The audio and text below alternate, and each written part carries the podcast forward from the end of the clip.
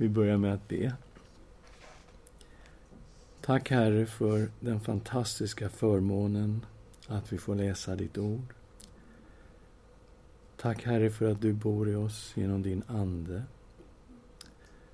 Vi ber att du fyller oss med din Ande, att du öppnar våra ögon och öppnar ditt ord för oss. I Jesu namn. Amen. Ja, vi slutade förra gången med att vi tog en ordentlig titt på laglöshetens människa, kapitel 2, vers 1 till 12. Och vi lutar oss ganska tungt egentligen emot antagandet att Paulus känner till Jesu tal i Markus 13, Jesu eskatologiska tal, där han talar om vad som ska hända i framtiden. Eh, det finns ju också paralleller i Matteus och Lukas på det här talet. Och vi kom fram till att Markus 13 gick i huvudsak i uppfyllelse år 70. Och att den här eh, laglöshetens människa då skulle kunna identifieras med någonting som är kopplat till kejsaren och kejsarmakten. Och att Jesus ska komma tillbaka som frälsare och domare, det vet vi från både första och andra Thessalonikerbrevet. Så det finns en eskatologi som vi har att förhålla oss till. Och vår uppgift i allt det här är att vara väntande och redo att Jesus ska komma tillbaka. Ungefär så summerade vi de här två lektionerna som vi hade kring laglöshetens människa. Och vi går nu vidare. Vi kommer till kapitel 2, vers 13 till 17. Vi kallar det Gud har utvalt Thessalonikerna.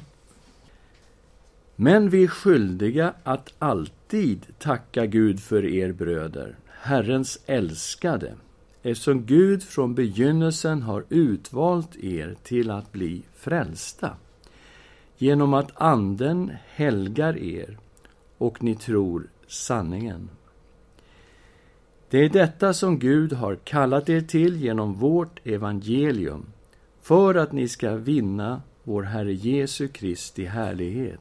Stå alltså fasta och håll er till de lärdomar ni har fått muntligt eller genom brev. Må vår Herre Jesu Kristus själv och Gud vår Fader som har älskat oss och i sin nåd gett oss evig tröst och gott hopp uppmuntra era hjärtan och styrka er till allt gott i ord och gärning. Och vi ser att det är Gud som verkar, det kommer vi inte ifrån. Det är väldigt tydligt, han verkar hela vägen. Och vi börjar med att titta på detta att Paulus tackar Gud för att Thessalonikerna är utvalda. Först säger han att vi är alltid skyldiga att tacka Gud för er bröder. Och vi tittade på det här med att man var skyldig att tacka Gud. Det är nästan ordagrant vad som står i kapitel 1, vers 3. Vi är alltid skyldiga att tacka Gud för er bröder. Jag menar, så är det ju. Ja, ni är mycket välkomna och vi är tacksamma för att ni är här. Och vår skara har ökat med jag vet inte hur många procent. ja. Så, det finns detta med att tacka Gud för vad han gör ibland Thessalonikerna. Och vi kan se också i kapitel 1, vers 11 och 12. Därför ber vi alltid för er att vår Gud ska anse er värdiga sin kallelse och med kraft fullborda varje god föresats och gärning i tron så att vår Herre Jesu namn förhärligas i er och ni i honom genom vår Guds och Herres Jesu Kristi nåd. Och vad som är tydligt här är att han ber till Gud att Gud ska fullborda det verk som han har börjat och att allt gott som kommer ur Thessalonikerna kan man alltså ge ära till Gud för och allting är bara nåd. Så det är ingenting som vi i slutändan kan stå där och berömma oss för att vi har blivit väldigt bra, titta vad bra vi är, utan allting hamnar på nåd, nådeskontot. Och allting är Guds verk hela vägen. Och det är oerhört viktigt att se att det är det han säger. Och när vi med det i bagaget kommer tillbaks till kapitel 2, vers 13 och 14. Men vi är skyldiga att alltid tacka Gud för er bröder, Herrens älskade, eftersom Gud från begynnelsen har utvalt er till att bli frälsta genom att Anden helgar er och ni tror sanningen. Det var detta som Gud har kallat er till genom vårt evangelium för att ni ska vinna vår Herre Jesu Kristi härlighet.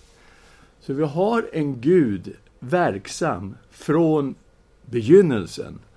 Och det är naturligtvis skapelsebegynnelsen det handlar om. Och han säger att de här är utvalda till att bli frälsta och att det är Anden som verkar i allt det här.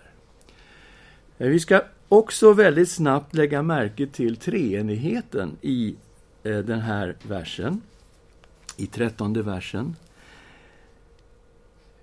I både första och andra Thessalonikerbrevet, när det bara står Herren rakt av så här, då är det Herren Jesus. För varje gång det handlar om Jesus så är det vår Herre Jesus Kristus, Herren Jesus Kristus. Gång på gång, alltid Herren är det den titel som Jesus ges i första och andra Thessalonikerbrevet. I första versen från Paulus, Silvanus och Timoteus till församlingen Thessalonika som lever i Gud, vår Fader och Herren Jesus Kristus. Och så kommer det gång på gång genom de här två breven Herren Jesus Kristus. Okej, okay. så vi utgår ifrån att han är konsekvent. Varje gång det bara står Herren så är det Jesus det handlar om. Men vi är skyldiga att alltid tacka Gud för er bröder, det är Fadern alltså. Herrens älskade, Jesu Kristi älskade, eftersom Gud från begynnelsen har utvalt er till att bli frälsta genom Anden helgar er, så att ni tror sanningen. Okej, okay, så det är den helige Ande som verkar i de troende, så att de tror sanningen. Alltså ingen troende har kommit till tro utan den helige Andes verk. Vi utgår ifrån att Anden gör det som Herren har sänt ut Anden att göra. Att överbevisa om synd och rättfärdighet och dom. Att vittna om Jesus. Att förhärliga Kristus. Och att kalla människor till frälsning. Och när pånyttfödelsen sker så är det den helige Ande som verkar i detta. Gud gör oss till sina barn och föder oss genom den helige Ande. Så det är ju Andens verk som gör att en människa kan bli ett Guds barn och komma till tro. Så är det ju. Så vi, vi håller fast vid detta att Gud verkar långt innan vi föddes. Gud verkar i oss när vi ska komma till tro och Gud verkar hela vägen ända tills vi kommer hem till härligheten. Det är Guds verk. Och vi sätter allt detta upp på Guds nåd. Okej, okay, sen står det då här att vi är utvalda från begynnelsen. Och hur ska vi då se på detta? Vi vet att vi har en världsvid kyrka som har olika uppfattningar om detta. Och eh, att vi har här tidigare gått igenom detta med att vara utvalda i Kristus. Det gjorde vi särskilt när vi tittade på Efesiebrevet. När vi gick igenom Efesierbrevet så stannade vi upp för detta, var hela begreppet utvalda kommer ifrån. Vi tittar på utvalda folket i Gamla Testamentet och såg att detta utvalda folk inte var utvalda till frälsning, men till en väldigt speciell kallelse och uppgift. Och vi tittade på utvalda i Nya Testamentet och såg att det var en utkårelse som skett i Kristus. Att Kristus är den utvalde och att vi är utvalda i Kristus. Gamla förbundet, Abraham den utvalde och folket utvalda i Abraham. Men hur ska vi då förstå detta? Vi ska gå tillbaka och titta lite grann på det här som vi har berört tidigare och säga att det finns ju två sätt att se på detta. Och det ena sättet det är just att innan det fanns en enda människa på jorden så utvalde Gud vissa människor till att bli frälsta och andra inte. Det är ett sätt att se på det. Och det är den, framförallt den reformerta delen av kristenheten som håller detta. Men även den lutherska håller detta. Om man går till botten av det lutherska, så är det ju så. Vi läser Romarbrevet 8, 28 30. Vi vet att för dem som älskar Gud samverkar allt till det bästa, för dem som är kallade efter hans beslut.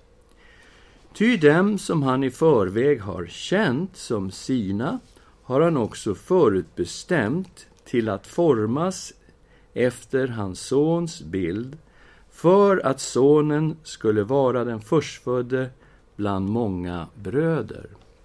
Och dem som han har förutbestämt har han också kallat. Och dem som han har kallat har han också förklarat rättfärdiga. Och dem som han har förklarat rättfärdiga har han också förhärligat. Det är alltså någonting som Gud har gjort i allt detta. Nu framgår ett visst ord inte så jättetydligt här i folkbibeln. Det är ordet känt i vers 29. Den som han i förväg har känt. Egentligen står det förutveta. Om man tittar på NIV så står det For those God foreknew he also predestined to be conformed to the image of his son that he might be the firstborn among many brothers and sisters. Så det är ordet proegno som betyder förkänna, förveta.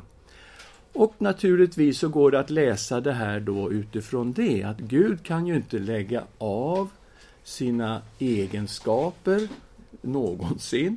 Och han är en allvetande Gud. Så självklart så kan man läsa det här som en konsekvens.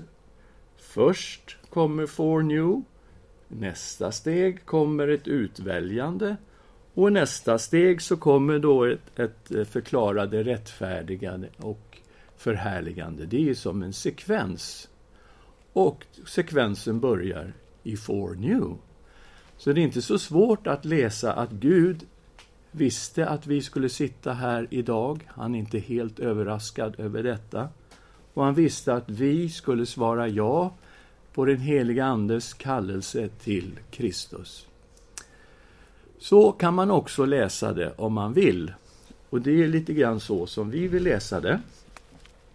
Men vi ska också se hur det här ordet används, därför att ofta möter man argumentet att proegno bara är kopplat till en väldigt intim relation. Alltså, det handlar om att ungefär som jag känner Thomas.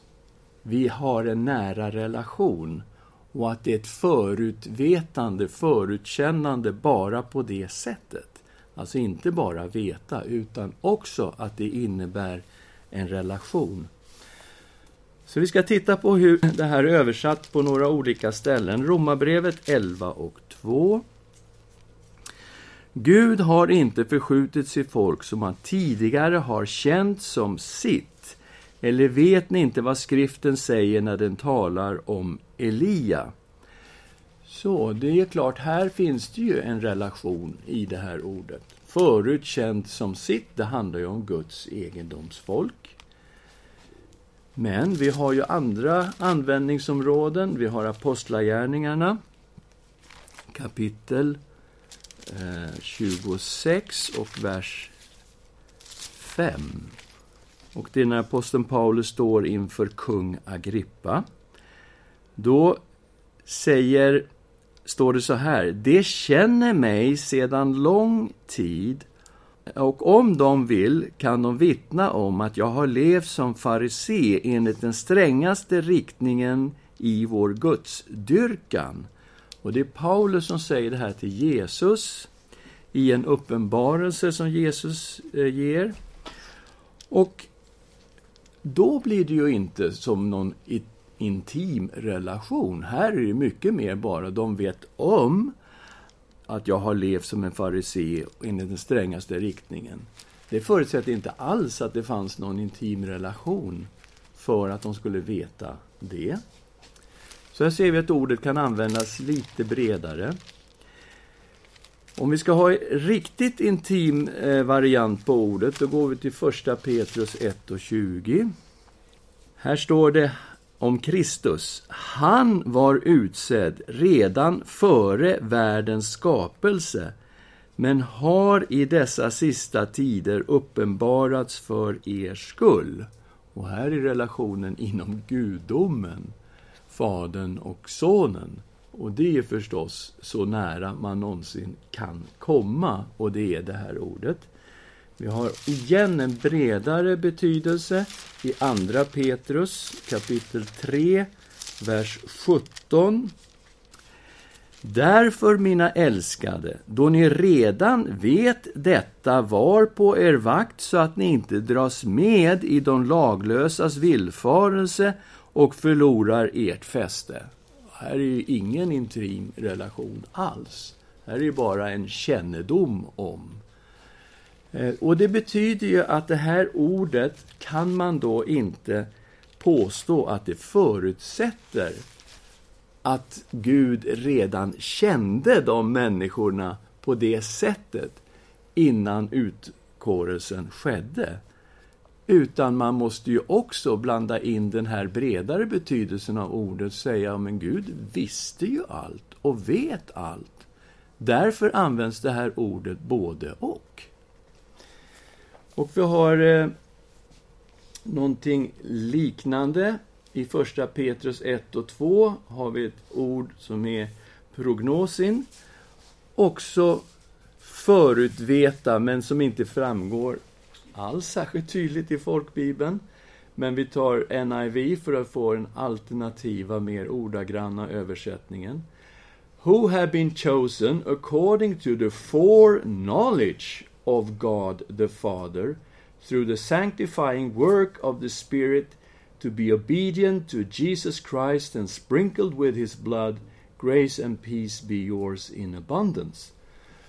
Så, ordet förutveta, en utväljelse baserad på Guds förutvetande. Och det är lite grann så då som vi tittar på hela detta begrepp med utvalda från begynnelsen. Det är alltså en alternativ tolkning som vi håller oss med här i Husbykyrkan, ödmjuka om att andra delar av kristenheten inte håller den tolkningen. Är ni med så långt? Okej. Okay. Vad som är oerhört viktigt här, det är att det alltså är Gud som verkar hela vägen. Och tappar vi den, då tappar vi väldigt grundläggande Guds verk när det gäller frälsningen. Vi läser vers 15 till 17. Stå alltså fasta och håll er till de lärdomar ni har fått, muntligt eller genom brev. Må vår Herre Jesu Kristi själv och Gud vår Fader, som har älskat oss och i sin nåd gett oss evig tröst och gott hopp, uppmuntra era hjärtan och styrka er till allt gott i ord och gärning. Så vem är det som styrker den kristne till allt gott i ord och gärning? Gud. Allt gott. Och då kan vi inte berömma oss av någonting av det goda som sker i våra liv och genom oss till andra människor. Vare sig vi talar om ord eller gärning. Utan vi säger tack för din nåd. Är ni med? Och när vi står där inför Herren i slutet, ingen av oss kommer att säga Tänk vad jag var bra som kunde bevara mig själv till att komma ända hit. Så dum finns ingen kristen som är. Alla bara faller ner och säger Gud, hur gjorde du detta? Hur kunde du bevara mig hela vägen ända hit? Nåden, som ska lovsjungas i all evighet. Vi ska alltså stå fasta i läran och det handlar om evangelium. Det handlar om Herrens ord. Och det är det vi ser både i första och andra eh, kapitlet här av Thessalonikerbrevet, att det är specifikt evangeliet och det är specifikt Herrens ord. Viktigt att se. Och det är det som man kallar för sanningen om vi påminner oss själva om detta med sanningen så ser vi hur viktigt det var för att inte åka dit på lögnen. När han talade om denna laglöshetens människa eh, så skriver han om detta och med, i kapitel 2, vers 10 och med all slags orättfärdighet som bedrar dem som går förlorade eftersom de inte tog emot sanningen och älskade den så att de kunde bli frälsta. Därför sände Gud en kraftig villfarelse över dem så att de tror på lögnen och blir dömda. Alla dessa som inte har trott på sanningen utan njutit av orättfärdigheten. Så det är bara sanningen, evangelium, som räddar en människa från att gå på villfarelsen och lögnen. Bara detta. Och vem är det som har verkat i den här sanningen? Ja, det är Kristus. Vers 14. Det är detta som Gud har kallat er till genom vårt evangelium för att ni ska vinna vår Herre Jesu Kristi härlighet. Det är evangeliet som är sanningen. Vi kommer nu in i det tredje kapitlet och det handlar om slutliga förmaningar, har vi kallat det för. Och det första vi möter är att Paulus ber om förbön. För övrigt, bröder, be för oss att Herrens ord snabbt utbreder sig och blir ärat, liksom hos er, och att vi blir räddade från fientliga och onda människor. Alla har ju inte tron. Så vi har mött honom som den som måste tacka Gud för Thessalonikerna. Två gånger använder han samma uttryck och hur han tackar Gud och talar om vad det är han tackar Gud för när han ber för Thessalonikerna. Och här kommer då en önskan om att de ska be för det lilla team som finns där nere i Korint. Det är Paulus, Silas och Timoteus. Och vi vet att de är jättekompis nu med Aquilla och Priska, också som finns där i Korint. Så det finns ju ett gäng där och det grundas en församling nere i Korint. Och eh, han ber att det här ordet, Herrens ord, där har vi det igen. Det är Herren Jesu evangelium det handlar om, Herrens ord, ska utbreda sig och bli ärat. Och det handlade om att bli räddade från fientliga och onda människor. Precis det som Thessalonikerna levde i, precis det levde också den första församlingen i Korint i. De var förföljda.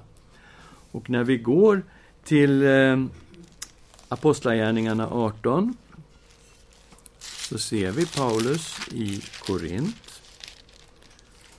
Och vi ser något av den här förföljelsen när han dras inför Gallio som var landshövding i Akaja, den här provinsen.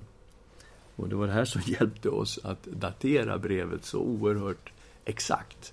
Därför att Gallio är en historisk person och där hittas en sten med inskription på hans namn i Delphi och stenen går att datera exakt. För Gallio var landshövding bara ett enda år.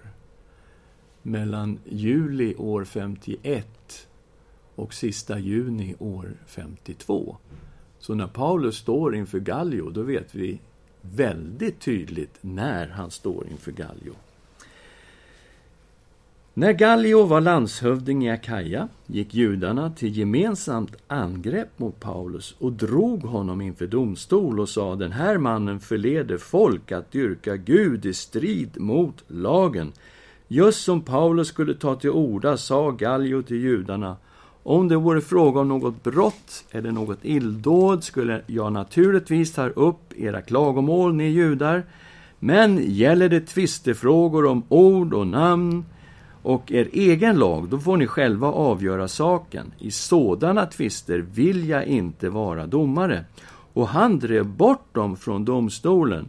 Alla grep då synagogföreståndaren Sostenes och misshandlade honom framför domarsätet utan att Gallio brydde sig om det. Så var det där i Korint.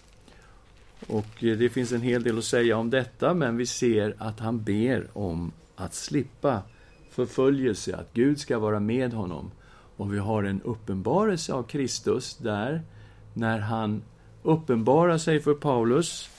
Och det är ju en, en jätteviktig del av det här som hjälpte aposteln Paulus att hålla ut i den här förföljelsen och att inte ge sig iväg från Korint trots att det liksom var väldigt, väldigt svårt motstånd. Det är Apostlagärningarna 18.9. En natt sa Herren i en syn till Paulus, var inte rädd, utan tala och tig inte, jag är med dig och ingen ska angripa dig och göra dig något ont, ty jag har mycket folk här i staden. Och han stannade där i ett år och sex månader och undervisade dem i Guds ord. Så Herren hade ju uppenbarat sig för honom och sagt åt honom Ge dig inte iväg för snabbt, trots att det ser ut så här. Jag kommer att beskydda dig och det är många som kommer att bli frälsta i Korint. Jag har mycket folk i den här staden. Och igen kommer detta med att det är Herren som bevarar och styrker de troende. Kapitel 3 nu i Andra Tess vers 3 5. Men Herren är trofast, han ska styrka er och skydda er för den onde. I Herren har vi det förtroendet att ni gör och kommer att göra det vi föreskriver er. Må Herren leda era hjärtan in i Guds kärlek och Kristi uthållighet. En bön igen, att Gud ska leda deras hjärtan in i Guds kärlek och Kristi uthållighet. Håll ut ända till slutet. Det gjorde Jesus. Han höll ut ända till slutet. Gör det ni också. Kristi uthållighet. Och så kommer det här tillrättavisandet, som är lite klurigt. Ehm, det visar sig att det är några som inte vill jobba, några som bara går och drar, och här kommer det väldigt stränga ord. Vi börjar i vers 6. Bröder, vi uppmanar er i vår Herre Jesu Kristi namn att hålla er borta från varje broder som lever oordentligt och inte följer de lärdomar som de har fått av oss. Ni vet själva hur man bör följa vårt exempel. Vi levde inte oordentligt hos er. Vi åt inte hos någon utan att betala för oss. Nej, vi arbetade hårt, natt och dag, för att inte ligga någon av er till last. Inte så att vi saknade rätt till lön, men vi ville ge er ett exempel att följa. När vi var hos er gav vi er också den föreskriften att den som inte vill arbeta inte heller ska äta. Men nu hör vi att en del bland er lever oordentligt. De arbetar inte, utan går bara och drar. Sådana befaller och förmanar vi i Herren Jesus Kristus att de ska arbeta, hålla sig lugna och äta sitt eget bröd. Och ni bröder, tröttna inte på att göra det som är gott.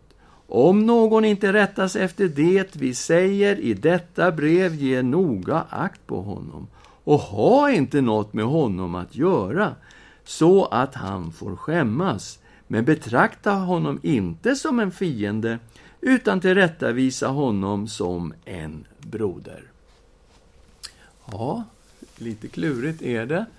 Hur han kan ta i så hårt bara för att några inte vill jobba alls, utan bara gå och dra och äta och ha det bra och inte ja, dra sitt strå till stacken. Och det kan vara, men vi kan inte säga det säkert, att det har med det här gänget som vi hittar i början av det andra kapitlet att göra.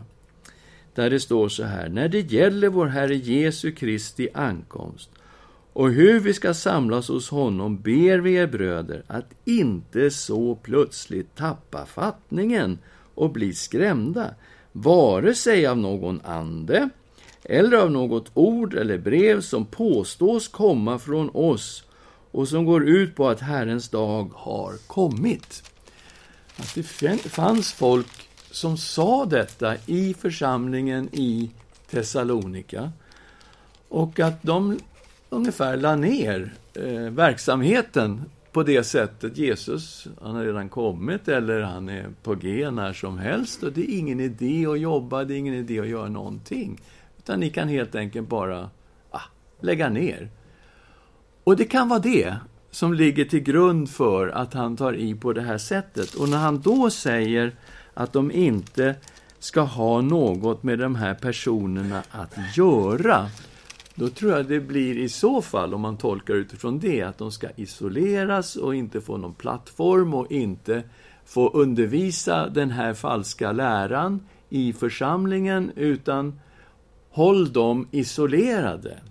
Så kan man tolka det, eftersom de i så fall spred någonting som var helt galet och som hade väldigt dålig frukt i församlingen.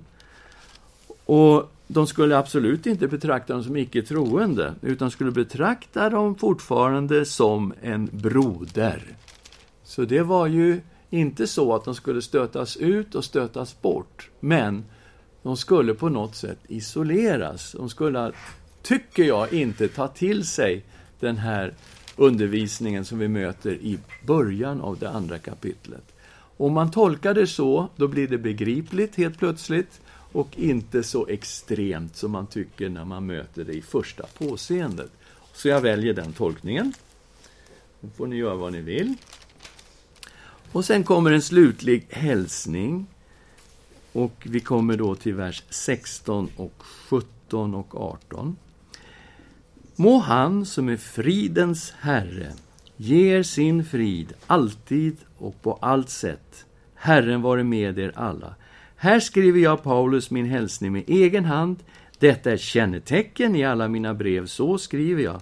Och Herre Jesu Kristi nåd vare med er alla. Och vi tittade på det här, varför han betonade så mycket att han skriver den här hälsningen med egen hand. Att det kan vara så att de här äh, lärarna som han just har vidrört i början av andra kapitlet, de, det var ju något brev eller ord som påstås komma från oss. Alltså att för att gardera sig mot att de inte fabricerade något falskt brev från aposteln Paulus, så kan det vara så att han betonar väldigt starkt att han skriver hälsningen med egen hand. Detta är ett kännetecken i alla mina brev, så skriver jag, och Herre Jesu Kristi nåd var med er alla. Och det är ju ett kännetecken för Paulus. Då slutar i stort sett alla Paulusbreven om en nådeshälsning i slutet. Men han skriver med egen hand, säger lägg märke till min handstil, så här ser den ut. Kom inte med någonting som någon annan har klottrat ner och påstå att det brevet kommer från oss. Det kan vara så också. Eh, jag tror att det kan finnas någonting sånt i det här sammanhanget, så att säga. Ja. Har ni något att ta fram här nu, så har vi några minuter kvar. Ja, Jenny har något. Alltså, apropå utvald och att det är Herren ja. som eh, är med hela vägen. Mm. Så är det ju... Man kan ju förstå att det finns en, en reformert syn på ja. det, just också eftersom eh, man går... Och man säger liksom att allting är Guds verk. Mm. Eh, och så säger helt plötsligt vi att, ja, förutom att vi säger ja. Mm. Så att om vi inte säger ja så blir det inget. Nej. Så att, ja. Precis. Ja, eh, precis. Du har prickat precis rätt. Eh, frågan, frågeställningen är hur viktig är människans ja i Guds verk? Eftersom Gud är verksam innan skapelsen och på något sätt har en utkårelse skett, vi säger baserat på hans förutvetande, eh, men hur viktig är då människans jag, eftersom det är Gud som verkar hela vägen? Och det är precis på den här punkten som frågeställningen är. Det är så. Och det kan röra sig om, jag, jag, pratade med en som höll den här positionen för bara någon månad sedan. Och vi kom fram till att skillnaden mellan oss kan ha att göra med ja, ett par sekunder. Inte mer. Det vill säga den reformerta sidan och den strikt lutherska sidan säger att människan säger ja därför att Guds ande har pånyttfött människan redan. Så pånyttfödelsen sker före människans ja. Och det är ju tanken att vi är så fallna i synd och då utgår man ju förstås väldigt starkt ifrån Efesierbrevet 2 att vi är döda i våra synder. Och en död människa kan inte säga vare sig hu eller bu, säger man då. Utan man måste först få liv, man måste födas av Guds ande. Sen kan man säga, ja, jag vill vara en kristen. Ja, jag vill ta emot Jesus Kristus. Ja, jag vill tro evangelium. Men det kan man alltså inte göra när man är död. Och det är precis så argumentationen går. Och eh, på vår sida så säger vi då, ja, men Gud för Gud är det oerhört viktigt att människan säger ja. Och det gör vi ju utifrån att hela tiden när evangelium presenteras så presenteras den till människan och säger du behöver fatta ett beslut. Du behöver omvända dig. Du behöver ta emot evangelium. Och så är det genomgående skriften. Evangelium appellerar hela tiden till människans vilja och till individen som måste fatta ett beslut, ja eller nej. Och det får oerhörda konsekvenser om man säger nej och det får oerhörda konsekvenser om man säger ja. Så är det presenterat rakt igenom hela Nya Testamentet, jag skulle säga genom hela Bibeln. Det är inte så att man bara liksom talar evangeliet rakt upp i luften och sen är några frälsta. Nej.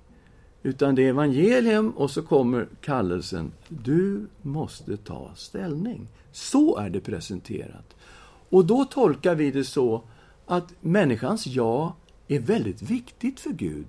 Att Gud inte tränger sig på utan att människan säger ja. För det har att göra med kärlek. Alltså, icke-kärlek, det är en sån här mekanisk grej bara, där alla är som eh, eh, Eh, Kasperdockor. Och människans ja spelar nästan ingen roll i det hela därför att Gud rycker i snöret där och så rycker han i snöret där och så blir det så. Men kärlek, det är ju två personer som ömsesidigt säger ja till varandra. Och det är här, utifrån detta, som vi tycker att människans ja är jätteviktigt i det här sammanhanget. Så vi säger ja, den heliga Ande måste verka. Utan den heliga Andes verk blir ingen människa frälst. Det är den heliga Ande som uppenbarar att jag är en syndare, att jag behöver evangelium och jag börjar förstå vem Jesus är och vad han har gjort för mig. Det är den heliga Andes verk. Och kallelsen kommer, absolut, ifrån Gud. Men vi tror, och jag tror, att människan faktiskt kan säga nej eller ja. Och att det är viktigt för Gud. Så vi står, precis som Jenny säger, och talar om ett par sekunder här fram och tillbaka. Men för oss är de där sekunderna viktiga. Mm. Bra, har vi någon annan tanke? Ska vi be tillsammans? Herre, vi tackar dig för att vi inte har någonting att berömma oss för. Vi har inga goda gärningar att hålla upp som säger att vi borde bli frälsta på grund av vår egen förträfflighet, vår egen godhet. Utan vi erkänner att allting är bara nåd och vi erkänner, Herre, att det är din, ditt verk, den heliga Andes verk, i våra hjärtan som har fört oss till tro och gjort oss till dina barn.